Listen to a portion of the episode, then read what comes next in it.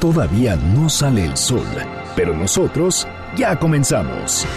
Antes del amanecer, con Juan Manuel Jiménez. Arrancamos. Quise que te llevara al cielo sin salir de la habitación. Me recompensaba, se hice salir de tu zona de confort. De ti solo me diste una probada. Inocente ando esperando tu llamada Tú eres más bella, más fina que latina, más dura. Probarte fue mi cura. Qué tremenda cintura.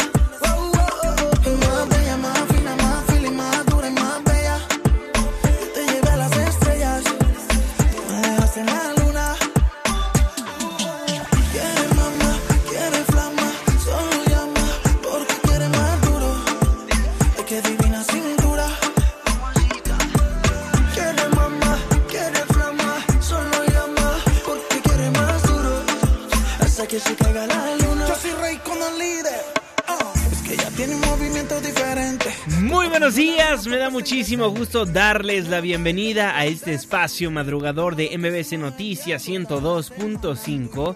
Gracias por acompañarnos antes del amanecer. Mi nombre es Juan Manuel Jiménez y como todos los días, como todas las mañanas, lo invito a que nos acompañe, a que nos sintonicen hasta las 6 en punto para que desde muy temprano se informen de lo que es noticia en México y el mundo en este espacio, en este programa que hacemos absolutamente todos, por lo cual lo invito a formar parte de la expresión en línea y nos deje saber lo que opina de lo que le presentamos a lo largo de esta hora de información. En Twitter me encuentra como arroba Juanma Pregunta, en Facebook como Juan Manuel Jiménez, WhatsApp 55 16 34 53 95.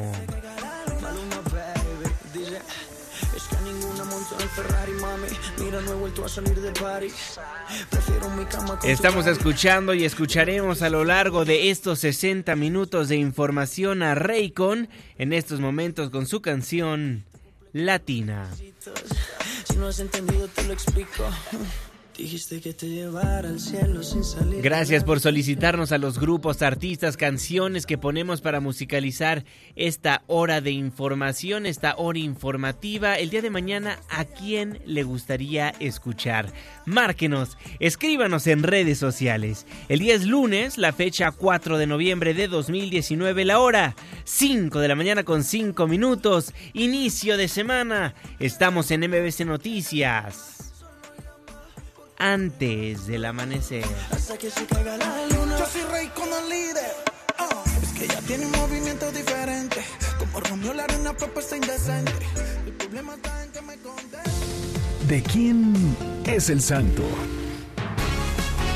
Hoy 4 de noviembre del 2019 felicitamos a Carlos Vital, Agrícola Modesta. Muchas felicidades. Clima.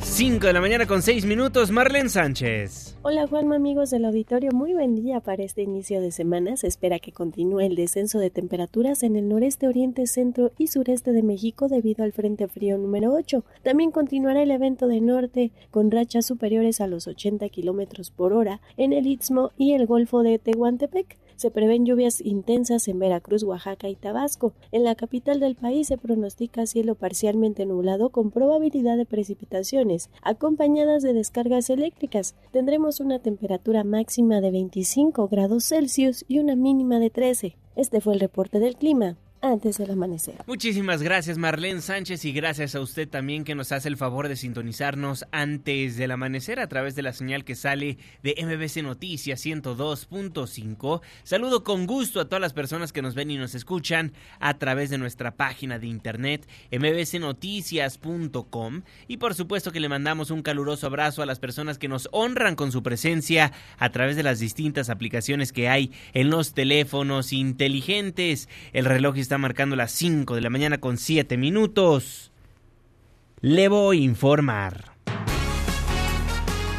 Iniciamos esta semana con malas noticias. El pasado martes recordará que le dimos a conocer que el alcalde de Valle de Chalco sufrió un atentado.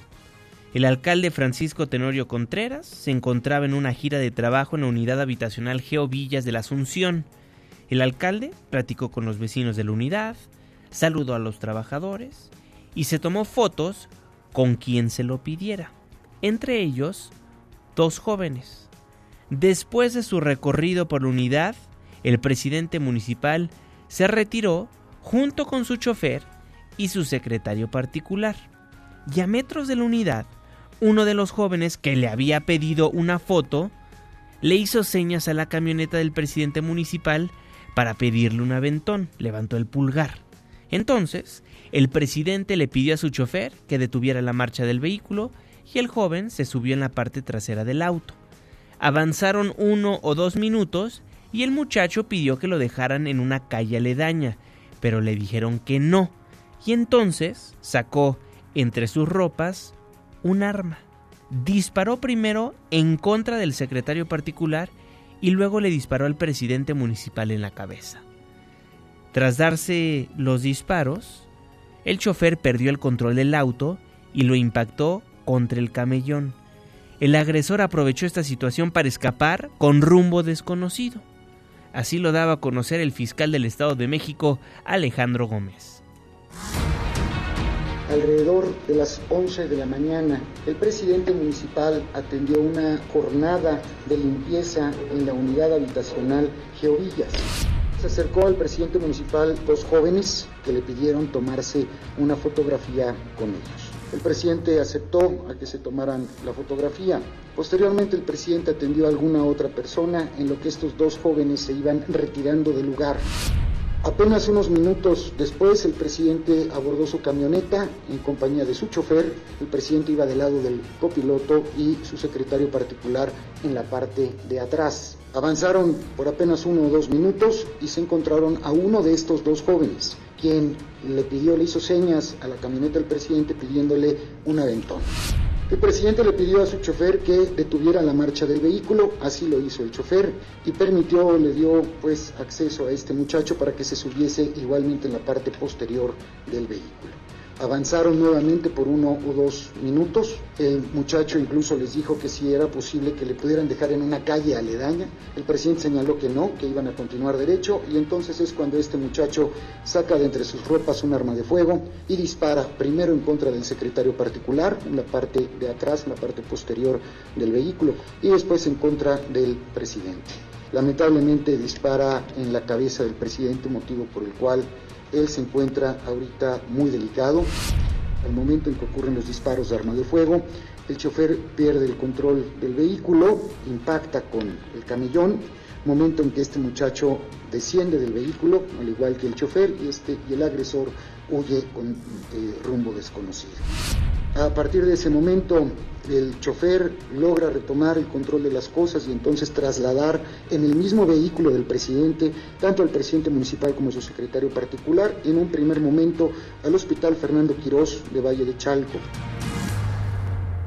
Pues tristemente le tengo que dar a conocer que perdió la vida el alcalde.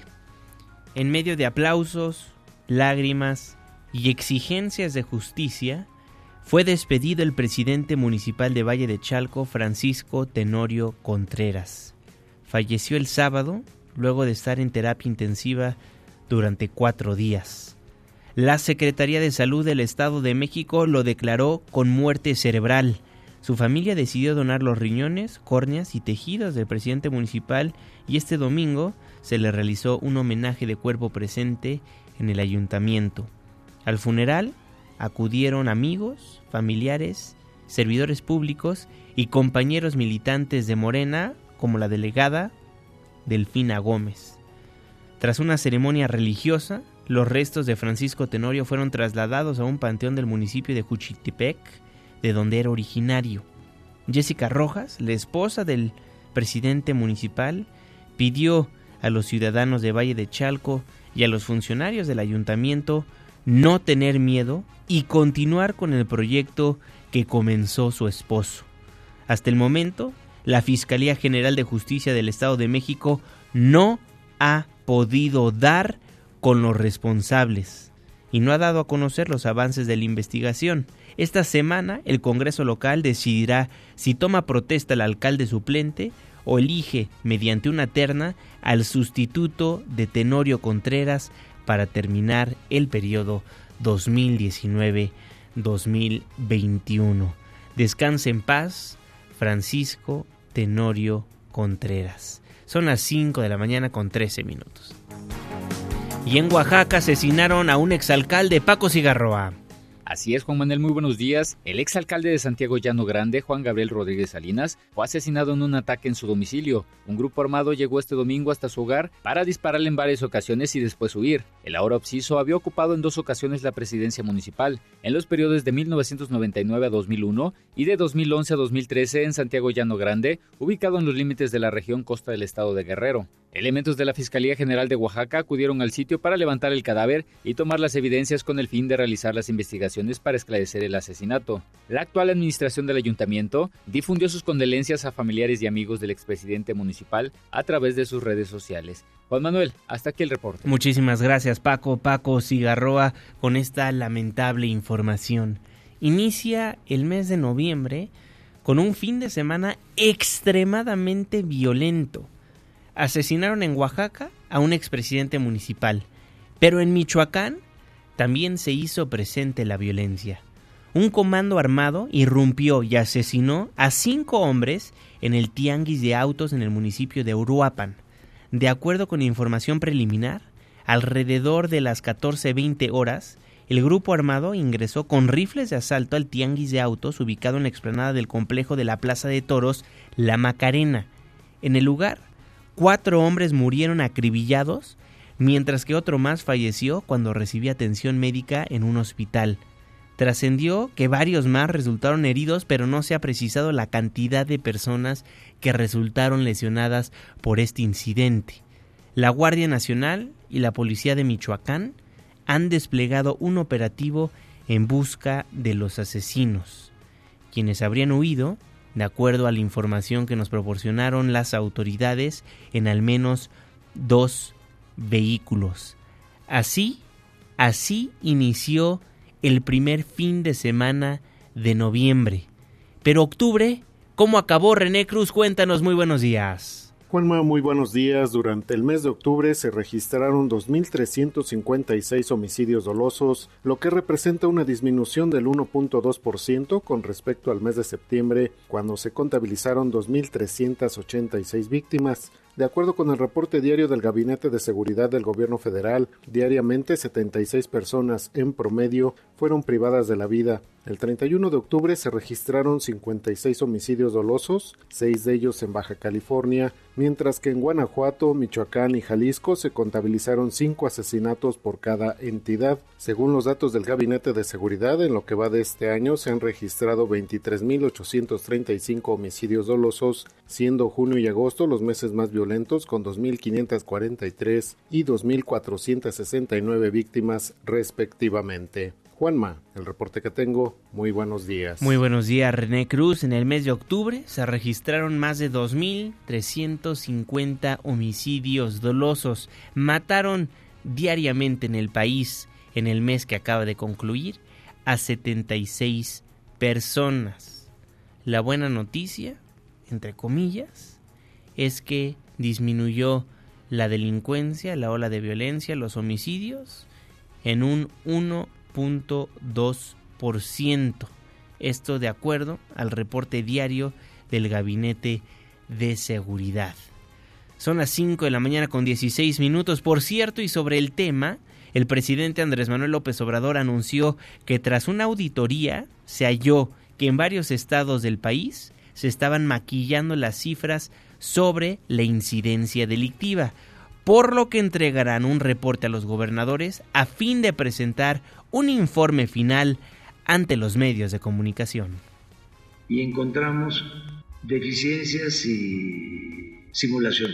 Y entonces vamos a tener un acuerdo con los gobernadores y vamos a invitar respetuosamente a las fiscalías para aclarar sobre este tema y que los datos que se manejen sean creíbles, ciertos, el gobierno federal ya se dio cuenta que no estará fácil acabar con la delincuencia como lo pensaron.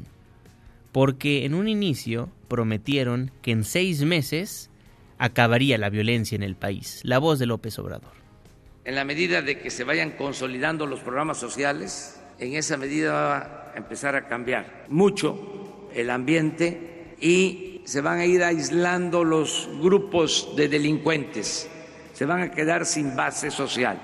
Cuando se esté produciendo más, se estén creando empleos, cuando haya más bienestar, va a bajar ¿Cuándo sería la inseguridad. Yo creo que en seis meses ya van a estar operando todos los programas. Ese es lo más importante de todo. ¿Seis meses a partir de, de esta fecha? Sí, en este año.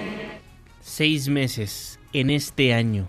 Está por acabar el 2019 y vemos un incremento en la incidencia delictiva.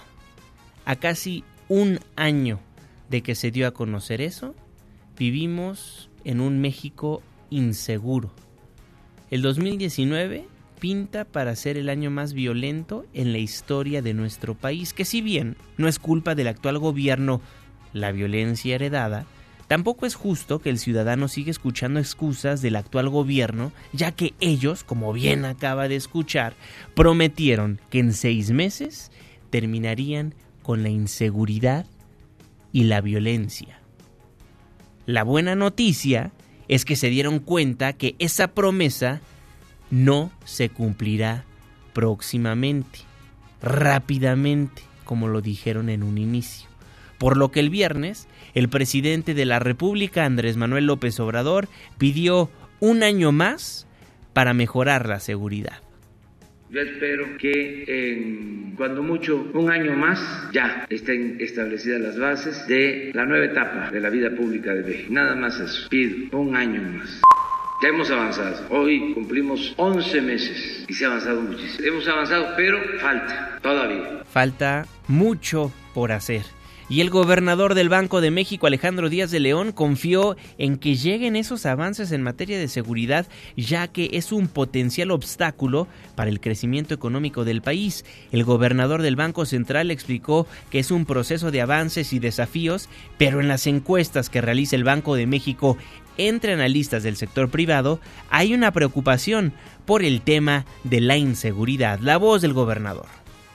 Yo creo que cuando eh, ustedes pueden revisar en las encuestas que hacemos tanto con analistas, inclusive con empresas, pueden ver cómo ha sido un elemento que ha tenido un mayor porcentaje de respuesta en las preocupaciones por el lado del sector privado. Entendemos también que en este sentido es un proceso y es un proceso en el que puede haber a veces eh, logros y a veces eh, desafíos. Sentimos que es muy importante avanzar en esta dimensión. Es uno de los elementos que dicha encuesta destaca por ser un potencial obstáculo para el crecimiento y esperamos que pues algunos de estos eh, eh, frentes se pueda registrar algún avance en los siguientes meses. Son las 5 de la mañana con 21 minutos.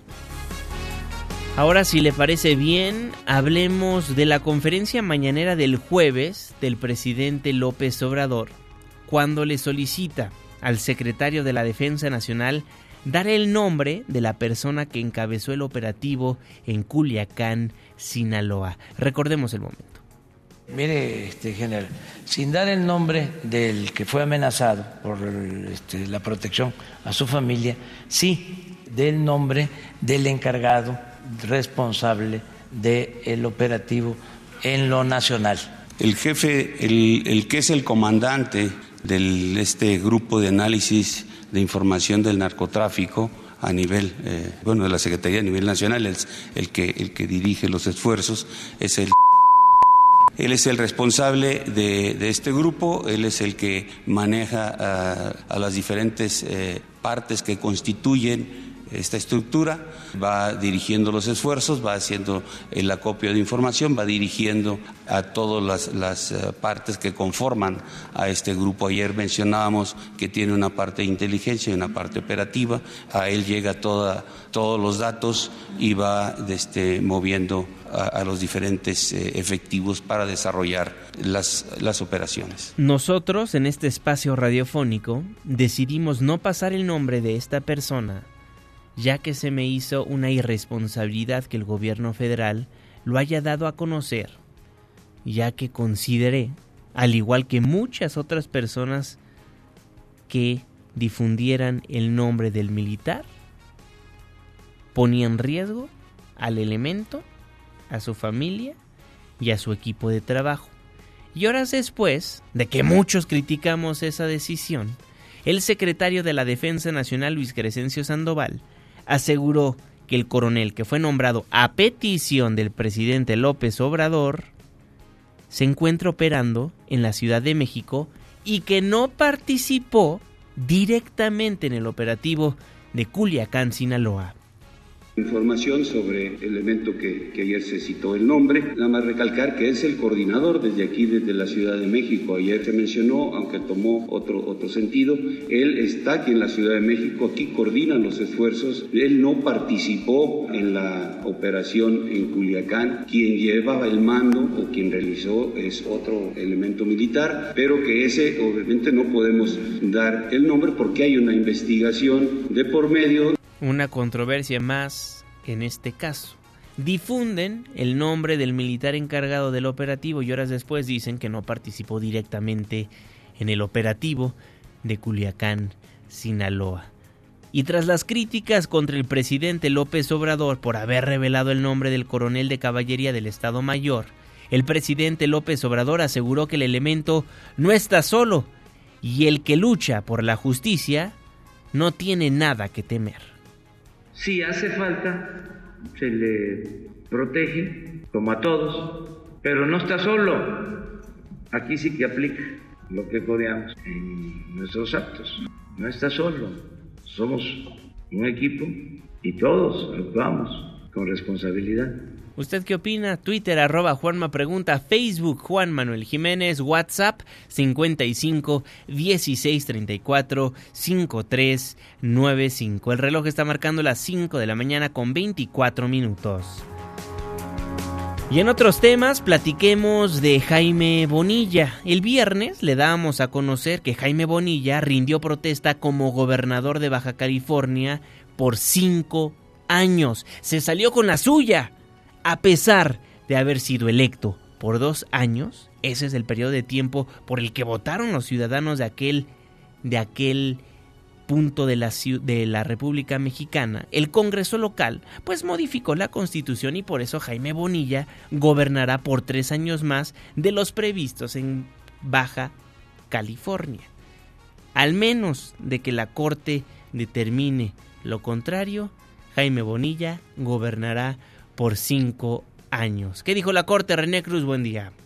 Juanma, muy buenos días. Ante las expresiones que surgieron en las últimas horas respecto a la ley Bonilla, el presidente de la Suprema Corte de Justicia de la Nación, Arturo Saldívar, afirmó que no sobra recordar que el único órgano facultado para pronunciarse sobre la constitucionalidad de dicha ley es el alto tribunal. En su cuenta de Twitter, el también titular del Consejo de la Judicatura Federal manifestó que la Corte tomará su determinación con total independencia y libertad de cada uno de sus integrantes. Juanma, el reporte que tengo, muy buenos días. Muy buenos días, René Cruz. Y el INE confía en que la Corte frene el atraco a la democracia. Ernestina Álvarez.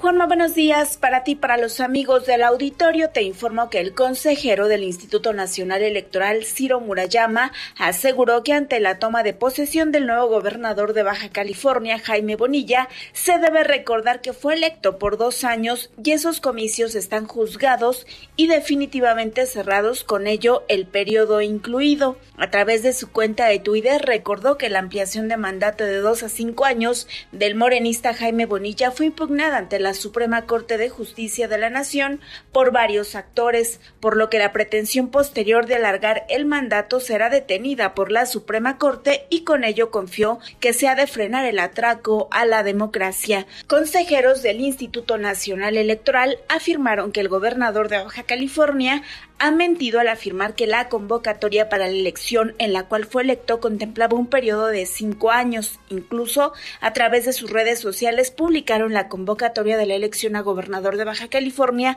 emitida el 5 de enero de 2019, donde se especifica que el plazo de la gubernatura es por dos años, por lo que pidieron que se deje de mentir y se cumpla con este plazo. Hasta aquí el reporte.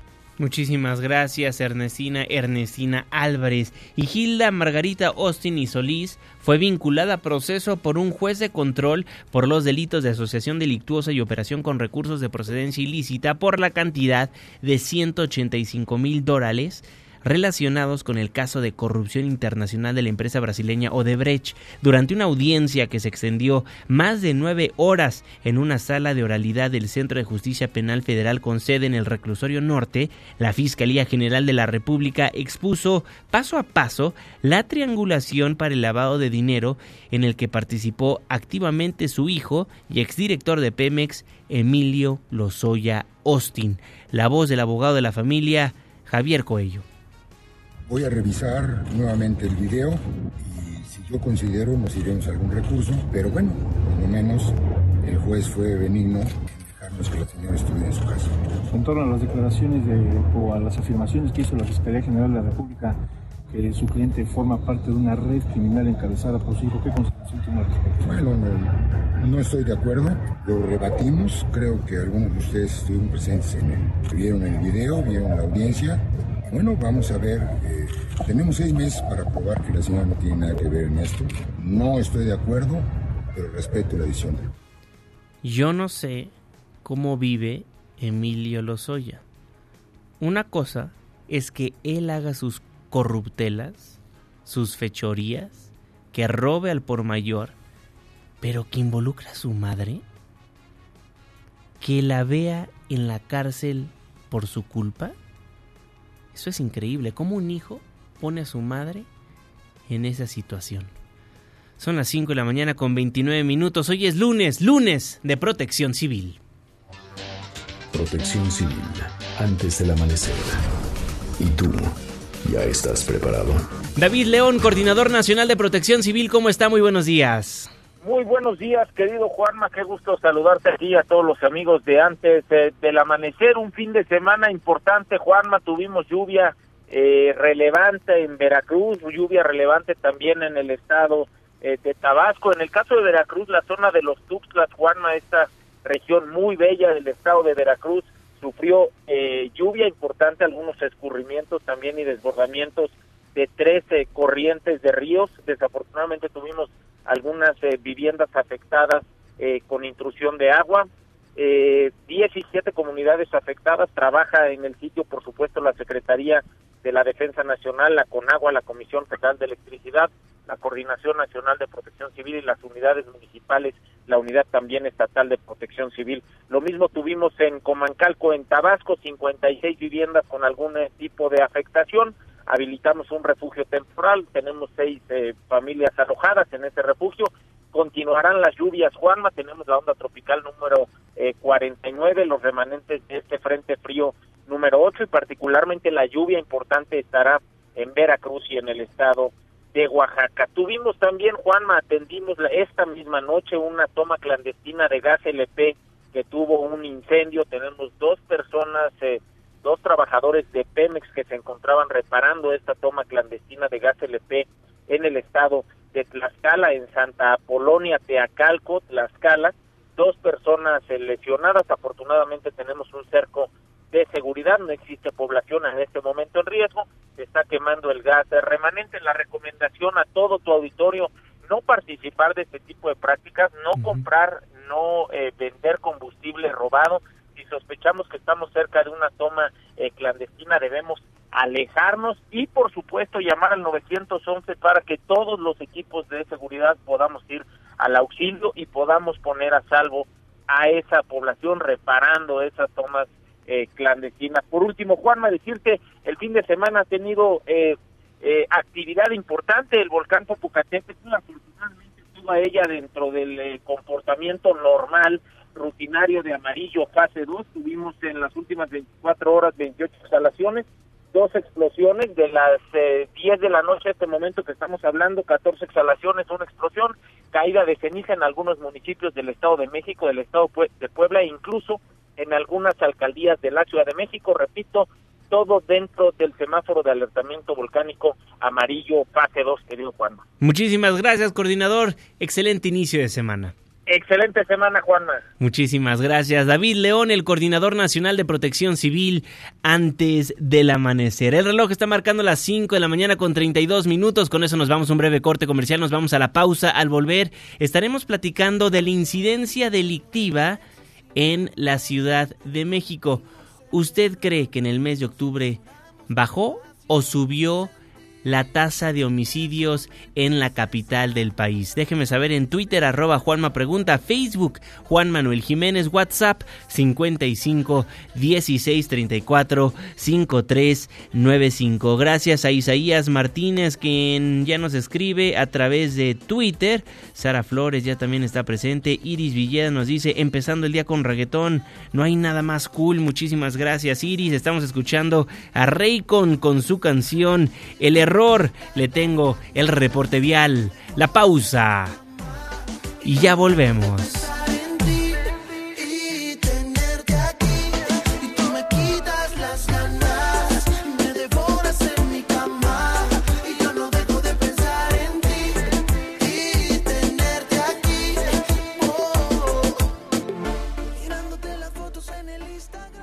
Antes del amanecer, con Juan Manuel Jiménez. Juan Manuel Jiménez Continuamos. empieza a temblar como puedes notar y pasa cada vez que hablo contigo pues la mente me falla el deseo me estalla solo cuando escucho tu voz los nervios al hablar me ganan la batalla Hola Juanma, ¿cómo estás? Te saluda Rey con el líder, que no se te olvide, es un gusto estar aquí. Les mando un fuerte abrazo a todos los que escuchan antes del amanecer. y hacerte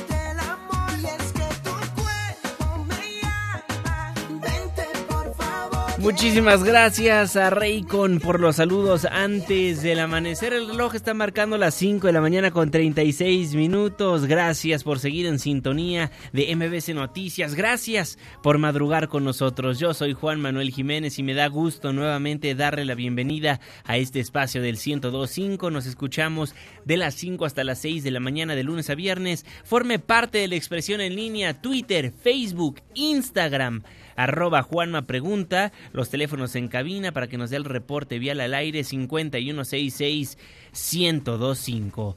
Vámonos con el jeque de los deportes, Luis Enrique Alfonso. Muy buenos días, amigo. Deportes con Luis Enrique Alfonso.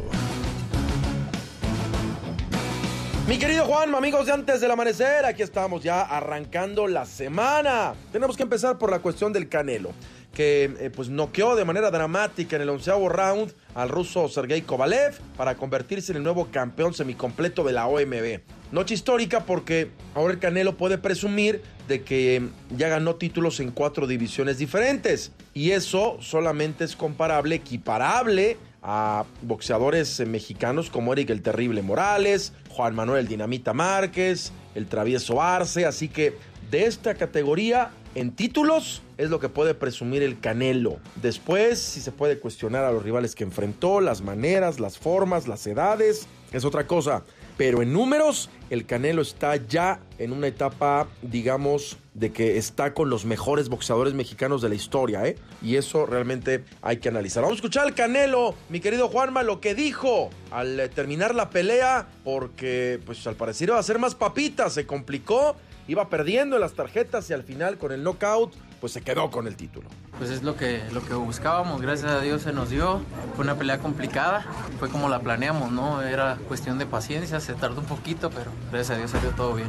En la Fórmula 1, Luis Hamilton se convirtió en campeón por tercer año consecutivo de la Fórmula 1. El piloto de la escudería Mercedes terminó en segundo lugar en el Gran Premio de Estados Unidos, allá en Austin, pero fue suficiente como para proclamarse campeón. Con esto supera en títulos, lo tenía ya, porque lleva seis, al eh, argentino Juan Manuel Fangio, que ganó cinco, el brasileño Alain Prost, que ganó cuatro, y está uno de empatar los siete que tiene Michael Schumacher, el alemán. O sea que lo de, lo de Luis Hamilton es también ya estamos viendo historia pura, Juanma, y eso vale la pena. Bueno, selección eh, mexicana sub-17 le ganó 8-0 a Isla Salomón en el último partido de la fase de grupos del Mundial allá en Brasil. Paraguay derrotó 2 por 1 a Italia y la combinación de resultados y también lo, lo, lo pichurriento que está el torneo y lo benévolo hace que México se meta como tercer mejor lugar del certamen, Juanma. Mediocre, ¿eh? de panzazo, vergonzoso, pero México va a enfrentar ahora a Japón en los octavos de final el miércoles. De verdad, pasaron arrastrando la cobija y eso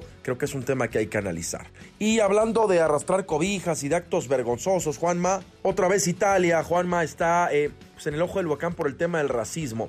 Resulta que en el partido de ayer entre el, eh, el Elas ante el Breccia de la Liga Italiana, en la ciudad de Verona, al este delantero italiano, Mario Balotelli, que es, negro, le empezaron a, gritar simulando ruidos de simios cada vez que tocaba la pelota. Y harto de esto, porque es la primera vez que le ocurre, les pateó la pelota. Incluso amagó con irse del partido, lo cual me hubiera parecido maravilloso. Y compañeros y rivales, pues obviamente lo, lo, detuvieron. Es un acto que ya tiene que tomar medidas urgentes en la FIFA. Italia es un foco rojo. Hay mucho racismo en diferentes canchas. De hecho, pasó con querido Koulibaly, quien es el eh, compañero del Chucky Lozano en el Nápoles. Y, es algo que se debe de frenar, Juanma. Entonces, hay que del dato. No ha habido un pronunciamiento claro, pero la verdad es, muy vergonzoso, Juanma, de lo que está ocurriendo esto en pleno siglo XXI. Racismo desmedido, estúpido e injustificado. Y volvieron a buchear al presidente de los Estados Unidos, Juanma. Ahora ocurrió en una pelea de artes marciales mixtas en Nueva York. Iba llegando al Madison Square Garden, dijeron su nombre y le pegaron una bucheada más o menos como la que sufrió hace una semana en eh, la Serie Mundial. Em, vamos a platicar ahora, Juanma, de lo que pasó en el rugby, porque Sudáfrica se coronó campeón del Mundial allá en Japón, venció a la selección de Inglaterra, pero la nota como tal, más allá del 32-12 y de que el príncipe Harry estuvo en, la tribuna, fue que Silla Colisi, quien es el capitán de los sudafricanos del equipo de los Springboks, es negro. Y tiene una connotación social importantísima, porque recordemos lo que ocurrió en el apartheid, este movimiento, este sistema de segregación racial que sacudió ese país, que lo dividió, que lo dejó muy dolido y que terminó en 1992, pues eh, que sea el capitán del el equipo de rugby, el de Sudáfrica, negro, y que haya ganado y levantado la copa y dado el mensaje, créeme que vale mucho la pena. Quiniela, Juanma, vámonos con la quiniela mañanera. Esto es increíble, bueno, ya no sé si es increíble, alguna vez pasó, creo, Juanma. Tú le atinaste a uno, yo no le atiné a ninguno. O sea, me escupo a mí mismo, Juan Manuel Jiménez. Es terrible esto, pero bueno, el viernes, Puebla Pumas uno por uno, los Pumas están pues eh, no eliminados, pero dejaron una posibilidad importante para, pues, para afianzarse. Vamos a ver qué pasa en las siguientes jornadas. El Atlas, de vergüenza y de ridículo, como perdió ante San Luis, podían ganar el partido y de último minuto les ganaron. Querétaro y Tigre 0 por 0. Tu chichicuilote que cayó ante Santos 2 por 1, Juanma. Monterrey iba perdiendo con Veracruz allá en Regiolandia y de último minuto rescataron el empate. Es una jornada de locos esta. Pachuca, que no daba una de visitante, fue y le pegó a Necaxa, que es la revelación del torneo en Aguascalientes. Toluca perdió ante unas chivas que desangeladas, que no tenían nada que pelear. Les metieron 3 a 1 en la bombonera. Tijuana, que está peleando boleto de liguilla pierde por goleada 3 por 0 con Juárez que está en la calle de la amargura. Imagínate la cantidad de locura. León, que es favorito en casa, que juega bien, que a pesar de que ha tenido un cierto, cierto bajón en el volumen de, de su sistema, apenas pudo empatar con Monarcas a uno. Por eso, Juanma, por eso así no se puede, Juanma, así no se puede, por Dios uno le echa ganas, pero con esta irregularidad del bendito fútbol mexicano, yo ya mejor me voy, Juanma, me despido. Así que la quiniela mañanera todavía está bastante parejita. 51 aciertos tú, 48 yo. Es 3 la diferencia y se viene la jornada 18. Juanma, nos vemos en un ratito en Hechos AM. Yo me despido, mi Twitter, arroba Lea Deportes. Saludos. Saludos, mi querido Luis Enrique Alfonso, el jeque de los deportes. Antes del amanecer, el reloj está marcando las 5 de la mañana con 43 minutos. Resumen capitalino. Disminuyen los homicidios en la Ciudad de México, Ernesín Álvarez.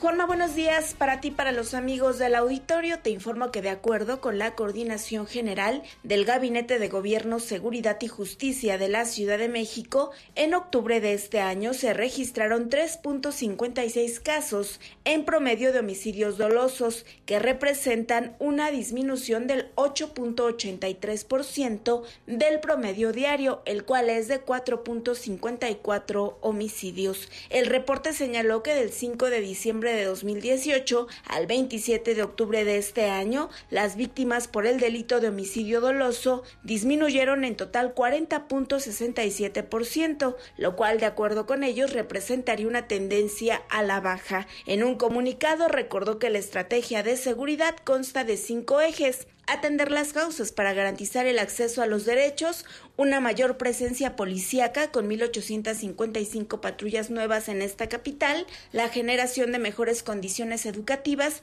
y labores a los policías, además de inteligencia y justicia con la integración de mejores carpetas de investigación y con ello evitar la impunidad un marco legal que contempla reformas al Código Penal para endurecer la reincidencia delictiva, el robo de celular y transeúnte, así como duplicar penas a policías que incurran en malas prácticas. Por último, el gobierno capitalino señaló que se requiere mayor coordinación, que consiste en sostener reuniones diarias del Gabinete de Gobierno, Seguridad y Justicia, la implementación de 847 cuadrantes, la creación de igual número de comisiones de seguridad y la realización de asambleas vecinales.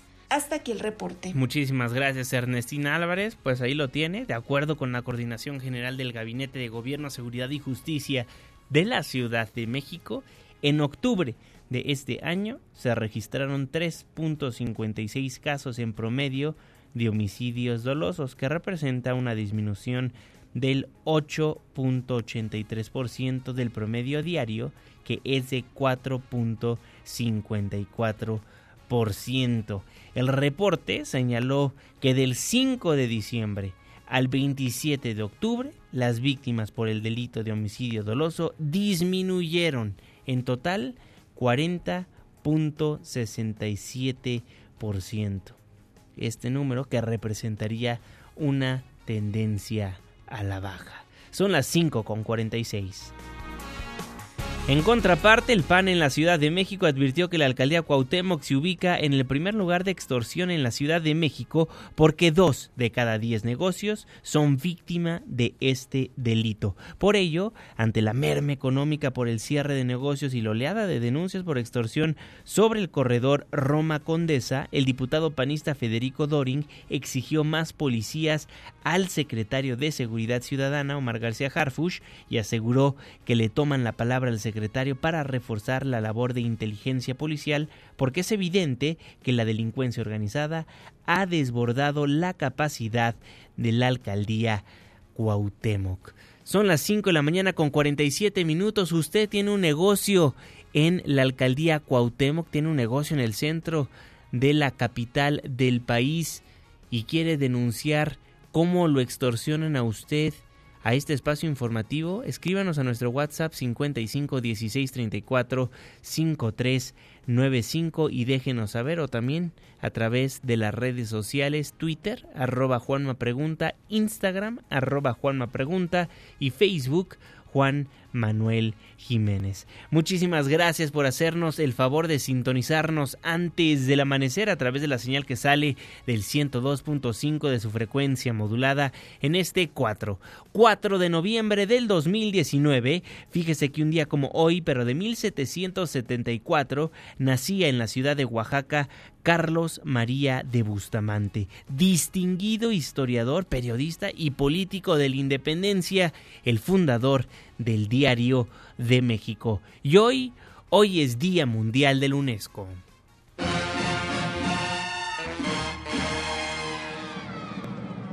¿Ya escucharon? ¡Libre! ¡Taxi! ¡Taxi! ¡Libre! Muchísimas gracias. Un, dos, tres.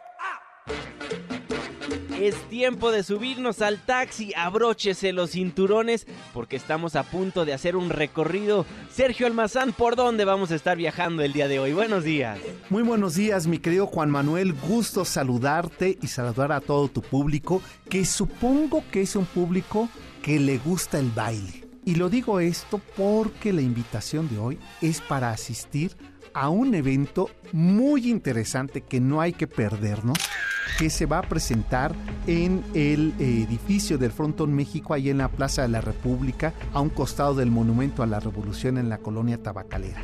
El espectáculo se llama Escalar y es un espectáculo internacional de arte visual e instalación que ha sido muy comentado y que ha sido muy bien recibido en muchas partes del mundo donde se presenta. ¿En qué consiste?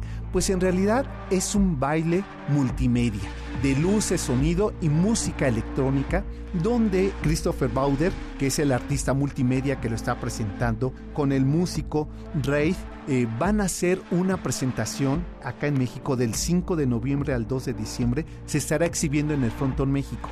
Esto es como entrar a un antro, a una discoteca de música electrónica con juego de luces y sonidos, pero tridimensional. Es decir, que cuando uno ingresa, parece que uno ingresa a una burbuja donde se cuenta todo el proceso de gestación hasta la vejez de una persona. Entonces uno cuando entra, entra al vientre materno y después de ahí empezarán luces y sonidos y cómo suena el corazón cuando está latiendo al interior del vientre y de ahí hasta el último aliento. Son aproximadamente dos horas y media de música electrónica, de juego de luces y sonido en uno de los escenarios quizá más bellos de la representación de la arquitectura Art Deco en México como es el Frontón México. Así es que ya lo sabes, mi querido Juan Manuel, para que aparte si compres tus lugares y me invites a este festival de escalar uno de los espectáculos multimedia que ha sido multipremiado en Berlín y que ahora tendremos la oportunidad de que esté en México. Si ustedes asisten, compártanme una postal, un video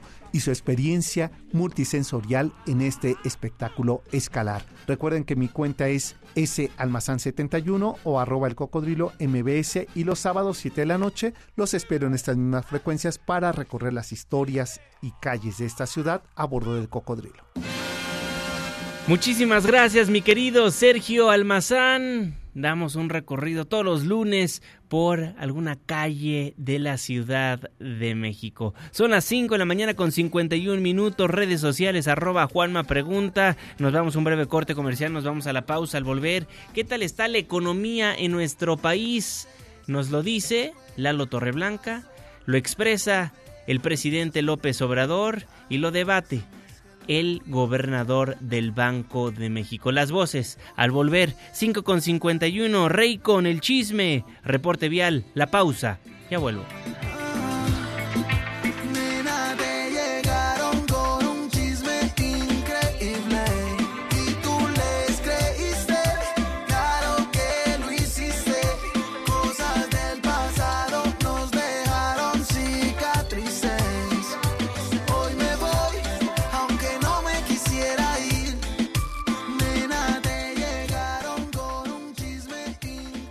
Antes del amanecer, con Juan Manuel Jiménez. Juan Manuel Jiménez.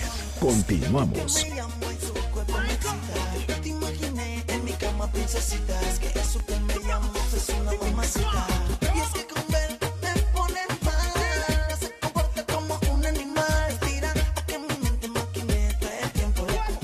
Gracias por continuar con nosotros en MBC Noticias 102.5. Estamos antes del amanecer. Mi nombre es Juan Manuel Jiménez. Le tengo más información. Resumen de noticias antes del amanecer. La economía mexicana se encuentra en un proceso de desaceleración y está en fase de estancamiento aunque no ha impactado en los bolsillos de la población ni tampoco en la capacidad de pago de los mexicanos. El gobernador del Banco de México, Alejandro Díaz de León, explicó que ha sido en la inversión donde se ha registrado debilidad y en menor medida en el consumo. Destacaría que en esta, esta desaceleración económica que hemos visto ha venido sobre todo de la mano de debilidad por el lado de la inversión, pero en menor medida por el lado del consumo. Uno de los soportes del consumo ha sido la masa salarial ha venido creciendo, un poco más por las revisiones salariales eh, a lo largo de este año que por la generación de empleo, pero se ha venido eh, con, una, con un comportamiento favorable y también las remesas han tenido eh, niveles muy elevados. Estos dos elementos contribuyen a que la capacidad de pago de los hogares se mantengan buenas condiciones. En tanto, el presidente Andrés Manuel López Obrador aseguró que aunque no le guste a sus adversarios, no hay recesión en el país. Por el contrario, dijo que se han creado empleos y la economía popular anda bien. No hay recesión y se están creando empleos, el salario ha aumentado como nunca, la economía popular anda bien, se refleja en el incremento al consumo tanto en tiendas departamentales como en el comercio al menudeo. Vamos muy bien en materia económica, dice el presidente Andrés Manuel López Obrador. Su discurso no ha cambiado desde que llegó a la presidencia hace casi un año. En materia económica, vamos bien. ¿Y los números cómo se van a mover esta semana? Mi querido Lado Torreblanca, ¿cómo estás? muy buenos días. La agenda financiera con Eduardo Torreblanca.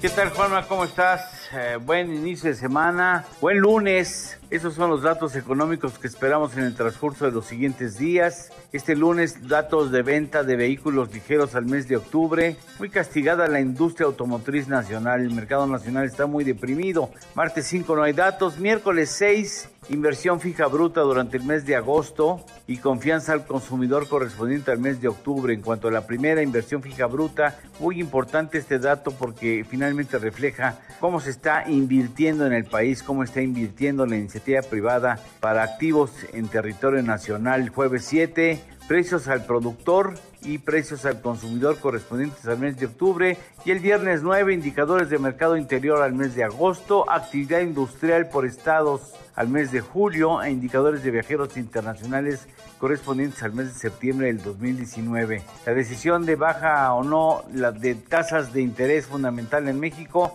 será hasta el 14 de noviembre. Que tengan buena semana.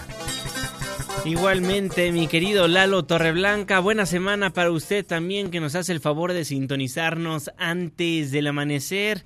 Así concluye este lunes de información antes del amanecer. Le recuerdo que hoy por la noche en tu ciudad en tiempo real estrenaremos un especial con las fuerzas especiales de la Secretaría de la Defensa Nacional a raíz de todo lo que pasó en Culiacán, Sinaloa, donde dejaron ver las autoridades federales que hubo un operativo fallido por parte de los elementos castrenses. Nosotros fuimos a entrenar con las fuerzas especiales en el campo militar 37B con las fuerzas especiales de la Sedena para que usted vea el riguroso trabajo que hacen a diario quienes nos defienden en nuestro país.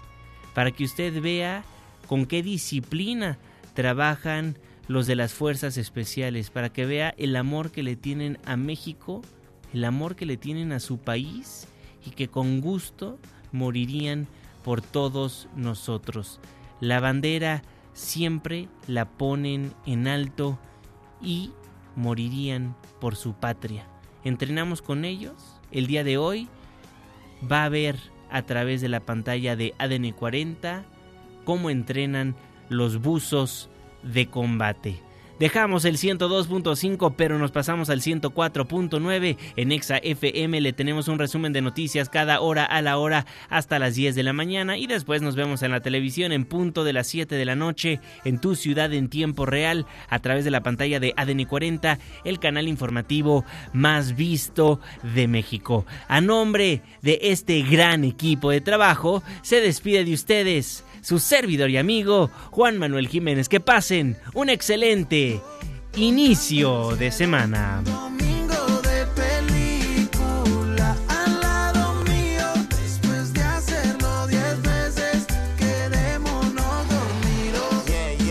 Imagínate un domingo de placer, tú y yo solos en la casa, aburridos sin nada que hacer. No sé si tienes gato o eres fier, pero que se joda. Hoy somos tuyos en luna de miel.